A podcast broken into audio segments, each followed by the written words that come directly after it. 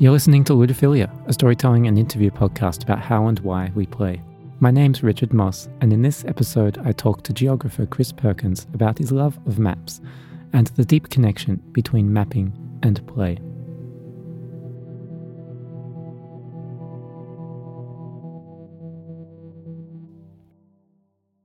Maps are a part of who we are. The history of humankind is littered with maps of all kinds treasure maps, world maps, city maps, county maps, event maps, transit maps, fictional maps, nautical maps, conflict maps. I could probably go on for another hour just listing them all. And we're making new maps at a rate never before seen.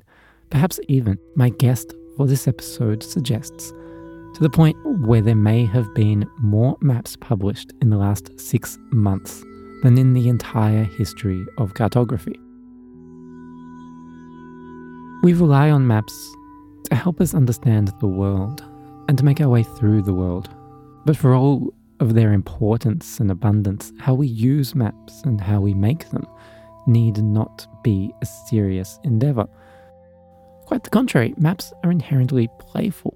It's perhaps fitting then that Chris Perkins, a geographer at the University of Manchester and an advocate for this idea, took a rather roundabout route to his current station. It's a bit sad, really. I um, I kind of chose the wrong subjects when I was an undergraduate. Should have gone on to do a PhD, but did the wrong stuff in the third year. And I dossed around for a bit, worked in libraries, thought, God, this is boring, and ended up getting a job as a map curator in a library in London. And on the back of that, got a job in uh, the University Library in Manchester running the map collections and Margaret Thatcher got appointed as Prime Minister, and no academics were being appointed. I was a free good, and I went on a field course, uh, did some tutorials for free whilst working for the University Library, and then gradually realised I was much more interested in research and teaching than I was in running a map library and being an administrator.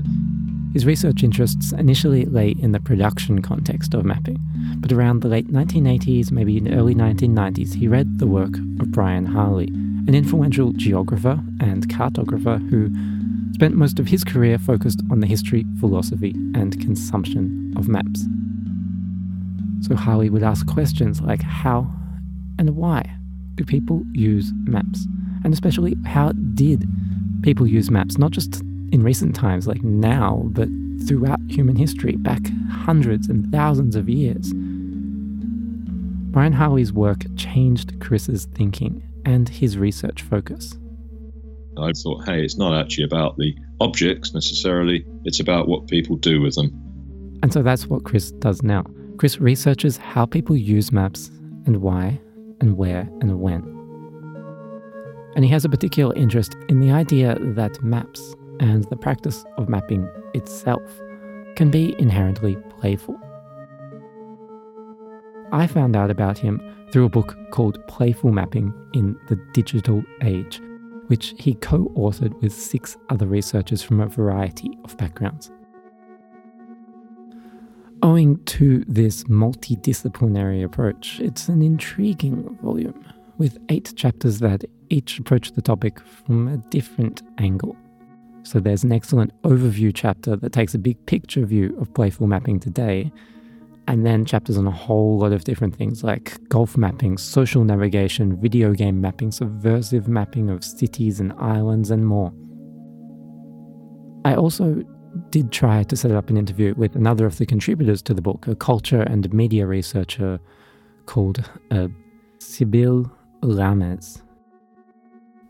My apologies if I've just mispronounced her surname. But either she never got around to responding to my emails, or they never made it past her spam filters. So I ended up talking to Chris only. But not to worry, because as you're about to find out, we still had plenty of interesting material to fill a whole episode. Let's start as I did in the interview. I asked Chris what he looks for in a map. What, to him, constitutes a map that's good or appealing? It's something which inspires you, which has an elegance to it, which takes you somewhere that you didn't think you were going to go. My son bought me the Atlas of Remote Islands. Have you seen that? I haven't, but I love the sound of it. Well, it's a basically it's it's an international bestseller. It's been translated into about 50 languages, and it's a very simple concept. It's 100 islands that the author has never been to and never will go to, and then a standard format, not necessarily particularly well designed map relating to each of these obscure places. And it's a book to dream with, you know what I mean? Where the maps are the device that turns you into a vicarious explorer that allows you to colonize, to to imagine what it would be like to go to Bouvet Island. And they sort of take you from one place to somewhere else. You know what I mean? So for me, there's a lot of cartographers are obsessed on design quality. For me, the thing that makes a good map or something that really is something which inspires, something which takes you somewhere that you didn't know, something which makes you think, something which makes a link between the world out there and what's going on in your head. I can remember myself as a, like a kid um, you mentioned Book of Maps and yeah. thinking back to you know, discovering the giant atlas book that we had and just flipping through the pages and imagining all these places that that I might go or I may never go in the world and just wondering what they're like. Absolutely, yeah, yeah. It's very much about the imagination. So it's kind of weird because science has sort of claimed it as an object. Technical science, cartography is a a science and art, quote unquote. But actually, in practice, it's not really about either. It's about flights of fancy. It's about sort of doing something different. Uh, and, you know, if that's a Google map on your smartphone or an atlas or Tolkien's Middle Earth, it's often it's the it's the image and its appeal which is what makes it interesting to you and me, I guess.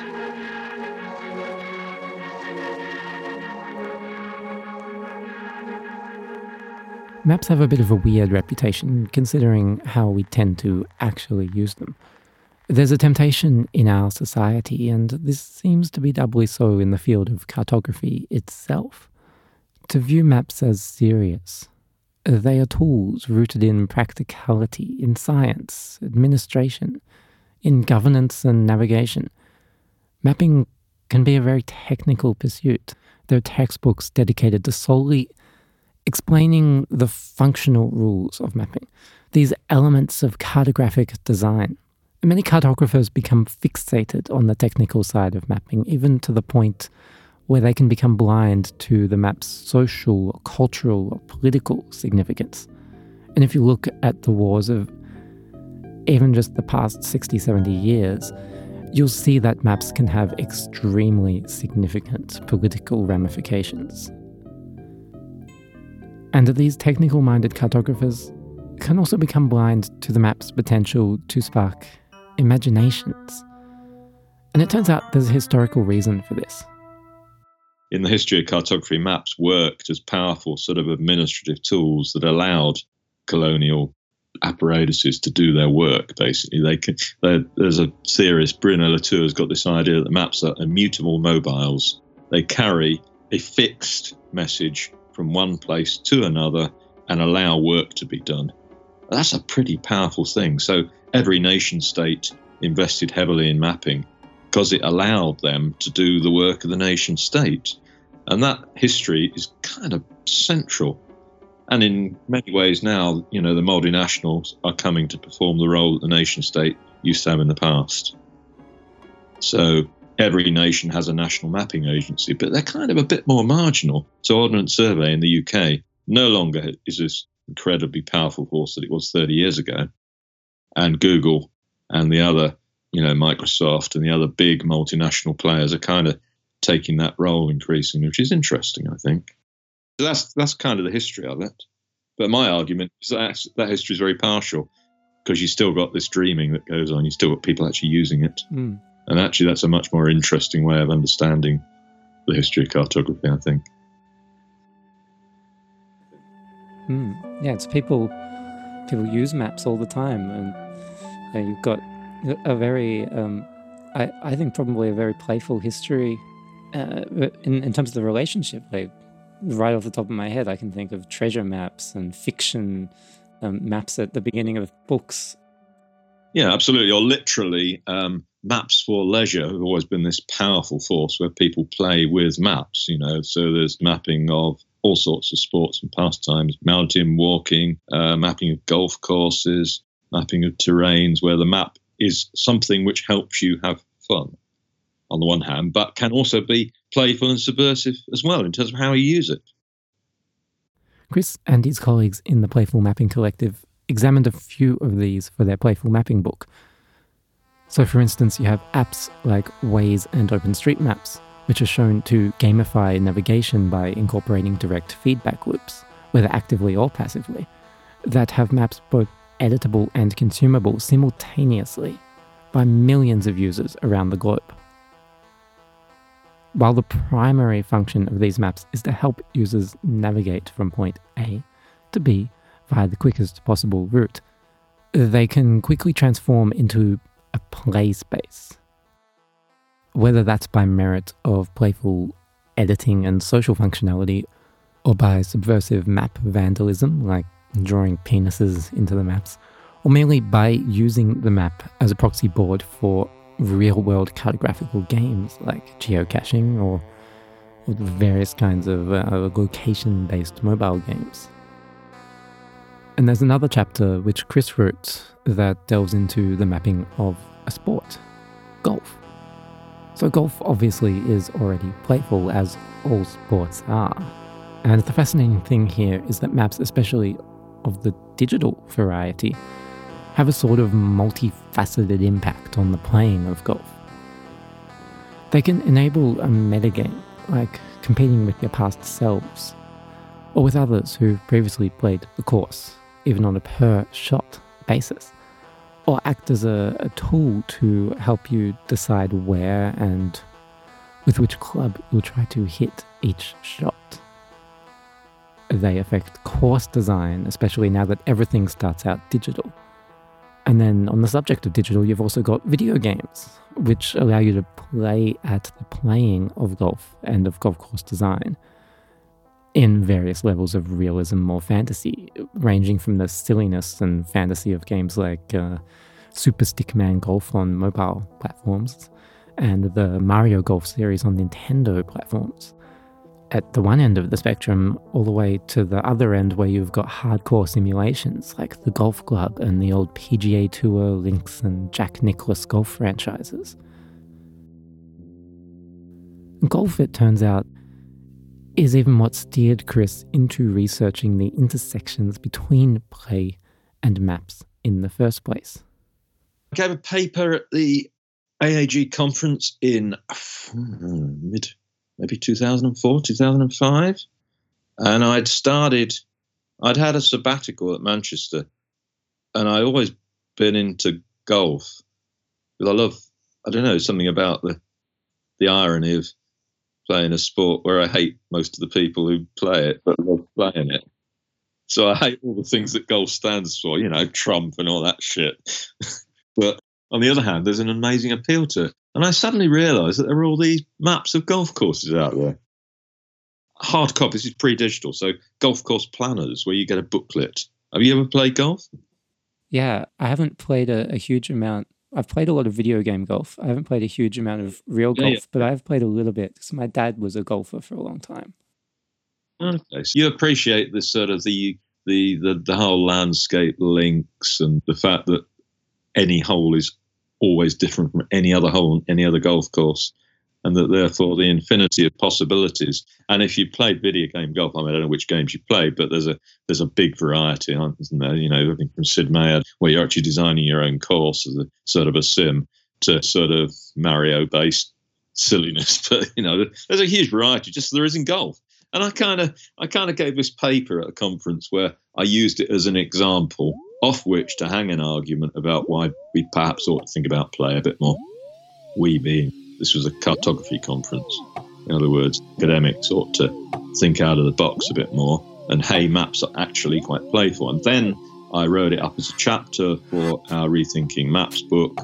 And then I went to a conference in Germany got pissed, met Sybille. In case you've forgotten, that's Sybille Lammes, another member of the Playful Mapping Collective and co author with Chris on two chapters of the Playful Mapping book.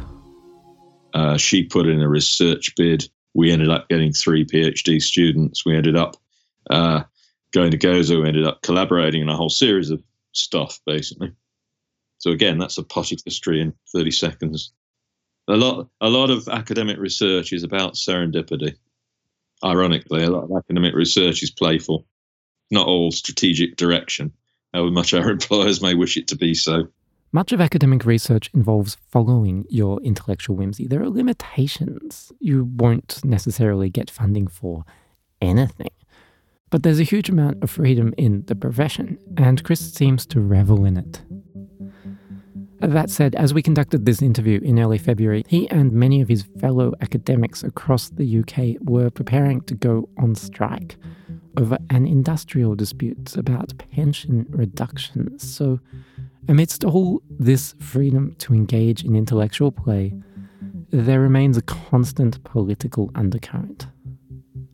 I noted to Chris that since I started Ludophilia in late 2015, I have gradually come to realize that politics always has a way of sneaking into play in any situation. And it seems that play is an inherently political act. Can't avoid it, I know. I mean, for example, Gozo, we've just had a review. Has, have you seen our playful mapping book? Yeah. We've just had a review. First review has just come out. A guy called Craig Dalton from the States. Great review. He kind of gets what that project is about. Fine but he makes a perfectly valid criticism at the end that it kind of the, the project kind of underplays politics. And we were very aware when we were there that we were playing on an island. You know, the island Gozo had been turned into into a game board, and yet there are 36,000 Gozitans living in Gozo, whose place it is, whose place we were invading, who we were colonizing in an active form of academic tourism. You know, and that politics is a little bit underplayed in that volume, perhaps. Our argument was that actually the outcomes probably outweigh the negatives and that ethically it was, it was acceptable. But clearly, politics matters, doesn't it? Has to.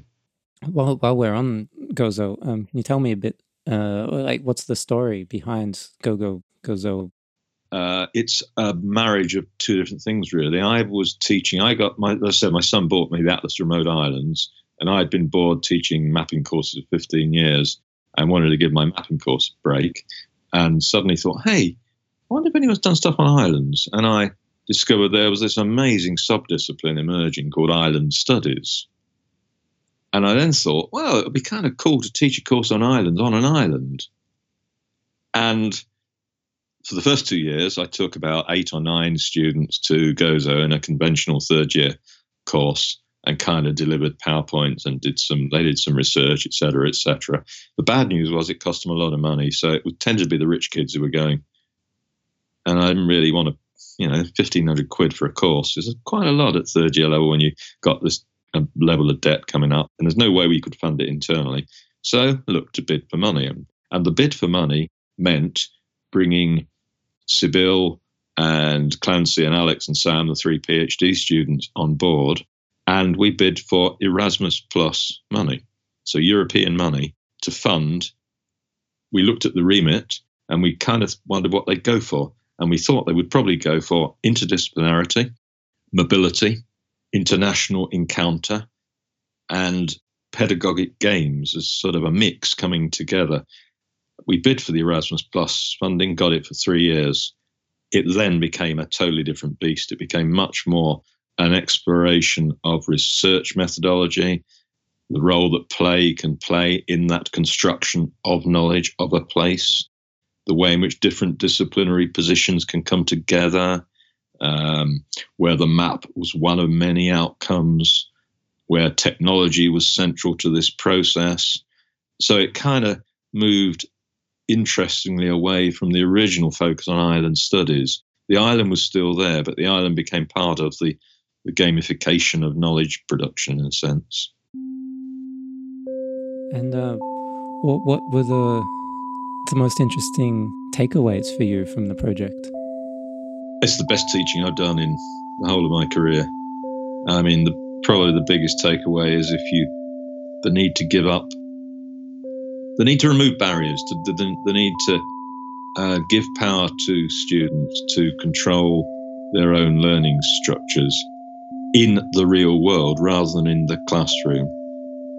And that's kind of quite an empowering thing because you kind of have to assume that every student has the same motivation that you have, even though you've got seven different disciplines, uh, 10 or 12 different nationalities, very different cultural baggage, different intellectual trajectories, different motivations, different affects. You know, there's a, but it's quite an empowering thing, and the best students on those field courses sure as hell got a lot out of it. The students and staff involved get lots of papers written out of these exercises too. One of those, Chris tells me, was about something called kite mapping.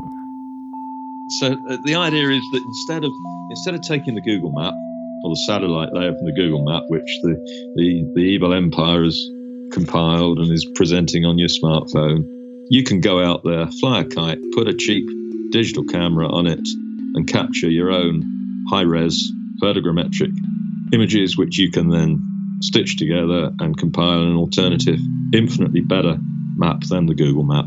Mm, so you can make really high resolution, hyper local maps. There's all sorts of interesting ethics to that because when the kite goes up, you don't know that there's a nude, you know, sunbather 300 meters away, but the kite will see that person. So, so the, the notions of sort of the Foucauldian idea of the panoptic all-seeing eye suddenly is revealed. But it's a really cool activity because the students make their own cradle for the kite. They think about strategies of how you capture it and what's not to like about flying kites, you know. Mm. That's really cool. It was one of it was one of the activities that we used, and that's a nice example of you know science meets creativity in the field in a playful way. Mm. Now, um, so you've got a lot of things like this that technology has has enabled uh, in um, making uh, the process of mapping available to many, many more people in in uh, uh detailed, high resolution kind of ways, even. Um, whereas before, the, without the skills, you would have been able to do only very basic, simple maps, like treasure map, put an X there, and then a few squiggly lines. Uh, how is this? How do you think this is changing uh, cartography? Well, it's taking power away from the cartographer. That's probably the most important thing. Denis Wood famously wrote a piece, provocative piece, about 15 years ago saying cartography is dead. Okay, the map has escaped the hands of the cartographer. It's in your hands and my hands and everybody else's hands. And software makes it possible now to you know, I, I, I ran our JOG International Study Program. So I had two students in Melbourne last year. They blog. They have to compile a map, for example, of one of their blogging tasks of the campus and the learning environment. And, you know, dead easy. I don't have to tell them how to do that. The tools exist, whether it's a, a very simple Google overlay or, you know, the software makes it very easy for everybody to be a designer. Now, there's good things and bad things with that. You can get there's loads of crap maps out on the internet, awful stuff, basic things which don't really work, which don't function. But they're only crap in one sense, in a design sense. They're not crap in another sense because they allow lots of voices to be heard that wouldn't have been heard in the past. And hand in hand with this democratization of cartography, Chris points out there's also been a shift in the relationship we have with maps. Smartphones in particular have made our connection to maps an egocentric one. The map moves with you, and you are part of the map in the way that on a paper map, you're not part of the map. You're distant above it, you know. With Google Maps and Waze and many of the smartphone apps that use OpenStreetMaps, you also get personalized maps. Notifications about landmarks that might interest you, layers for walking trails or bike tracks or other things, traffic alerts for your current route, and so on. So there's a bit of a conflict here. These new digital mapping platforms make cartography more accessible to a mainstream audience, and they enable new forms of playfulness, as well as more forms of playfulness, since digital maps can be changed on the fly, whereas analog maps are fixed from the moment of creation. But these digital mapping platforms also tend to drive our use of maps towards pure functionality. When we ask, what's the quickest, shortest route, we reduce the possibility space for play in navigation. We let the wayfinding algorithms dictate our paths across suburbs and cities and states. It's wonderfully useful, especially when we're under pressure of time. But if we allow this to dictate our relationship with the digital map, it quickly squeezes out the fun, the dreaming, the imagining of plotting a route manually. And I think this is a big part of why people like Chris, and my dad is another one, and many other people of their generation prefer not to use these navigation modes. All the same, as technology continues to march onward, so too do new opportunities emerge for play. And maps are deeply wrapped in this trend.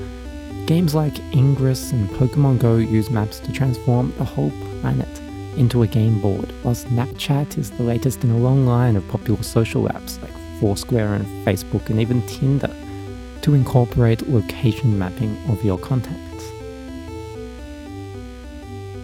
Digital mapping tools also make easier certain kinds of subversive play, like protest and police mapping.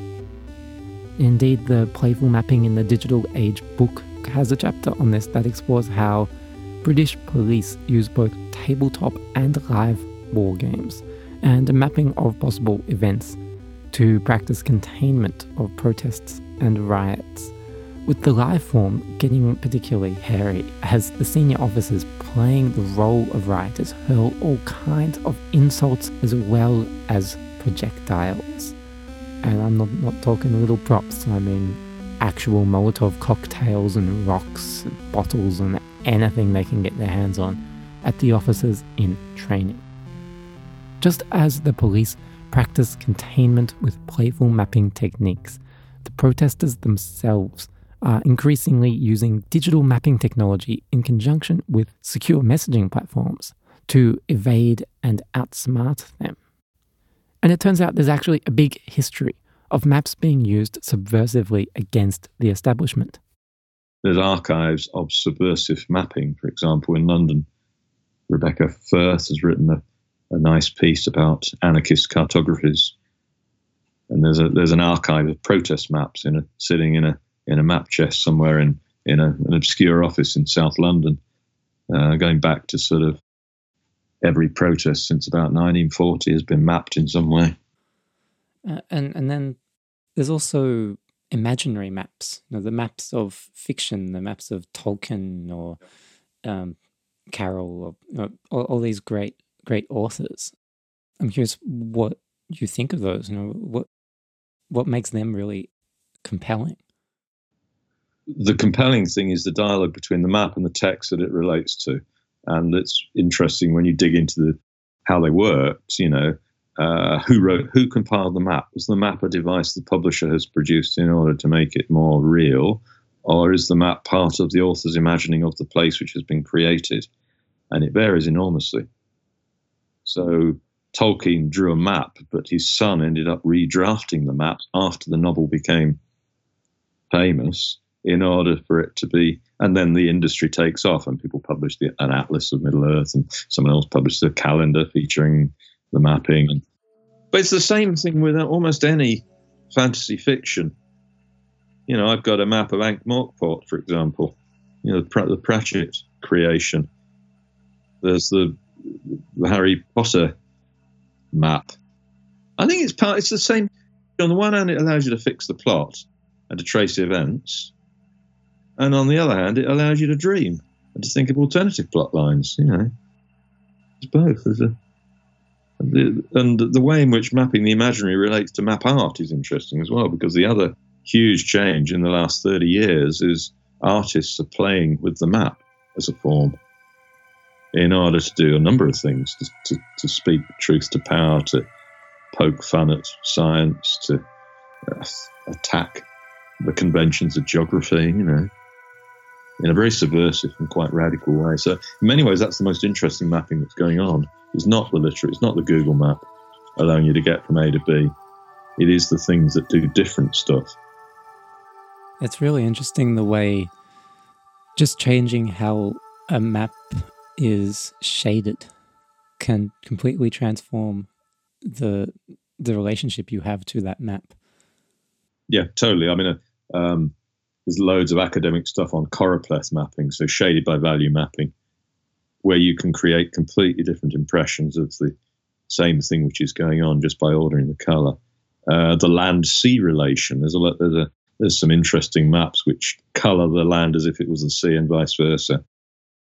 There's a nice, there's an artistic map of uh, Palestine as ar- archipelago, where the, the Jewish settler land becomes the sea and the Palestinian enclaves become the land. And that makes you think profoundly differently about the case that is being mapped out. So, yeah, completely.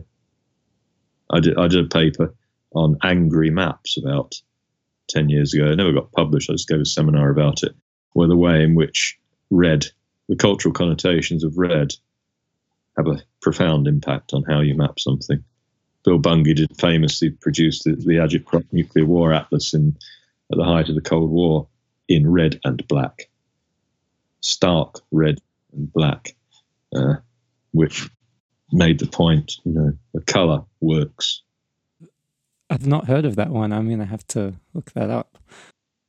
Again, if you, if you Google, well, it was published in a rather anodyne um, book version by Routledge, but the original poster, if you Google image search Bunge Nuclear War Atlas, you'll find someone has got it. It's a really striking image, really striking. Lots of little cartoon maps in in brought together on an A2 sheet, basically my colleague Martin Dodge and I did something around uh, a conference session called Maps That Matter. And in the history of cartography, you can kind of pick on big iconic images which had an impact. That was one of them, clearly. Uh, and quite a lot of people have done that. Ken Field's done a lot of work on design classics in cartography. You know, the London Underground map, the uh, the map that allowed continental drift to be imagined, um, and so led to plate tectonics, the, the map of the genome. The you can see in w- the way in which mapping has completely altered thought. And, and once again, we're back to the idea of maps are about imagination and exploration. And have a constitutive power. They don't just depict, they create and, and these are playful acts. So completely. Yeah. And it comes full circle, doesn't it? Yeah, it's it's very very neat.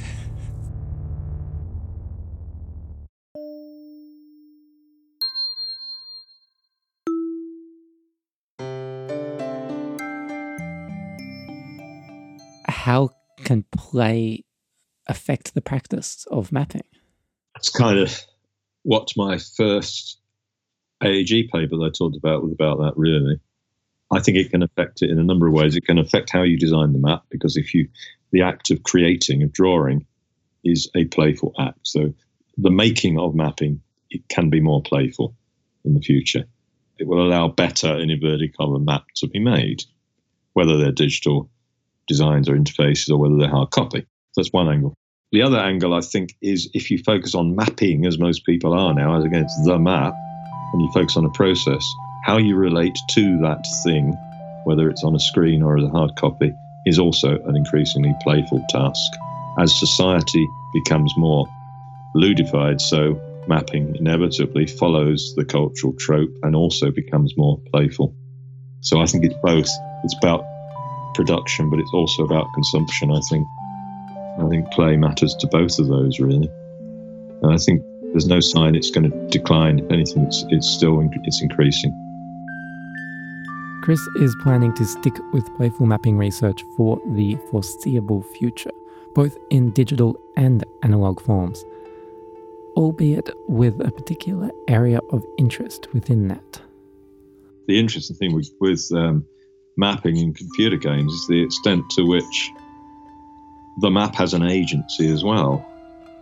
And this negotiation of the kind of role that you're playing in the game. And there's, there's a there's some really cool island mapping games, for example. Forbidden Island is a hard copy sort of collaborative game, which uh, really nice, where you build the island in conjunction with your other players. And there's lots of digital things as well.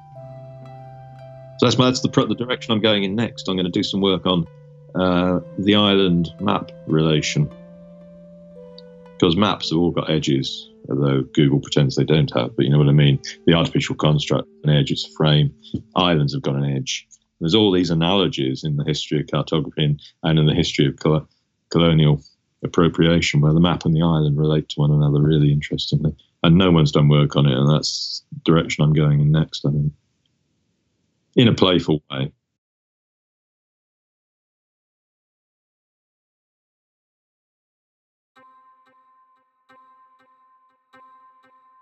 Ludophilia is written, edited, produced, and scored entirely by me.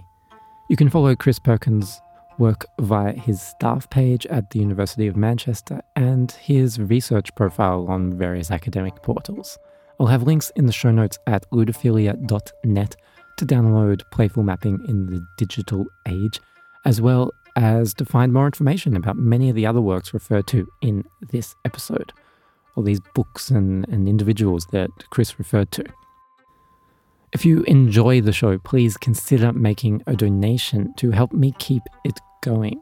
I'm trying to ramp up my production again now after an unplanned six months or so on hiatus and I'd really like to keep the new episodes rolling at least every couple of months going forward. But I can only guarantee that with your help. So if you can afford to donate, you can shoot me a few bucks via either PayPal at paypal.me slash mossrc or Patreon at patreon.com slash ludophilia. If you can't afford to donate, then you can still help by writing a review on Apple Podcasts, by sharing links to the show with other people, and by listening through the Radio Public app. Radio Public is a public benefit corporation that wants to make the podcasting ecosystem more sustainable for everyone. And part of that mission involves running a paid listens program that pays podcasters like me a couple of cents every time a listener hears at least 60% of an episode in the Radio Public Android or iOS app. I'll also get a dollar in bonus money for every listener who gets through at least three episodes using the app. So give it a shot. Try it for a few episodes of Ludophilia. And go ahead to radiopublic.com to find out more. I'll be back later this month with a special bonus mini episode and an accompanying photo essay, which I'll, I'll tell you the link to, about the playful things I came across during a recent holiday in Singapore. In the meantime, this is Ludophilia, and my name is Richard Moss, and that was episode 12 Playful Mapping. I'll leave you now with a clip from the interview that I just couldn't find a place for anywhere. So, yeah. Do you think that uh, maps and new mapping technologies have changed the way that golf is is played, or the way, I suppose, the way golf courses are designed as well, but primarily how it's played? Yeah, it depends who you are. I mean, there's a tension in golf, just as there is in mapping, and the tension between is between precision and serendipity. You know, I play a round of golf, and there's one shot on that round when I am better than Rory McIlroy. You know, sadly, it's not. it's only that one shot, and technology helps you do that, and the map is part of that technology. So you can take a rangefinder out, or you can get SkyCaddie on your mobile device and you'll know precisely how many yards it is to the green. And if you've had appropriate training, then you know that you can hit your four iron to within six inches of the cup. But you're never going to do it. That's the whole point about the game. That this tension between precision and being in complete control. And actually, the reality is the technology makes it easier, but it doesn't necessarily make it. You know, so you know, titanium drivers let you. I can't hit the ball more than 250 yards, but professionals can hit the ball routinely 350 yards. That's technology driven. Course design, the role of mapping in course design means courses have altered, but the same basic paradox remains. Tiger Woods is no good anymore. We're not completely able to control everything. And the map doesn't necessarily make it changes things, but it doesn't make things completely inevitable. Do, do, you use any of these technologies when you play? no, paradoxically, I just write about them. I, I don't like. Yeah. I don't like the idea that you kind of the randomness of suddenly getting into the zone and doing nothing wrong for three or four holes is the appeal of it. Now you don't know why you get into the zone, and I don't kind of like the idea that technology makes that inevitable.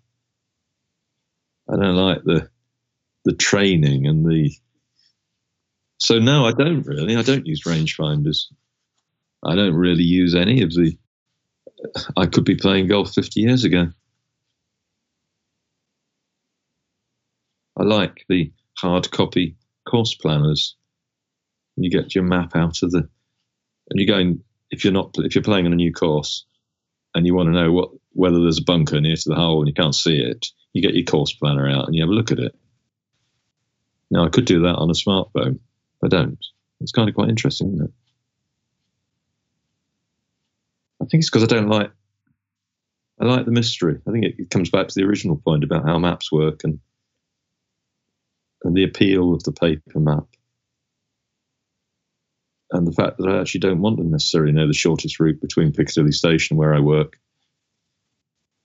You know, actually, I want to get lost occasionally. I want to, by luck, hit the green instead of knowing that I'll hit the green sometimes. Hmm. Yeah, I, I can, can absolutely understand that, and, and sometimes you sometimes you want the technology to make your life easier, and sometimes you just want it to get out of your way. Yeah, absolutely. Yeah, yeah, yeah. Because actually, going onto a golf course is it's a bit like going on holiday. It's an escape. It's an escape from routine. And if technology is very important in most of your routines, it's kind of quite nice to not have it, to be off grid.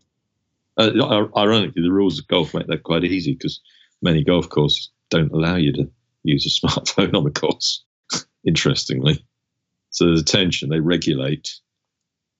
Because actually, the, the, the powers that be in golf know that it's a, it is about play.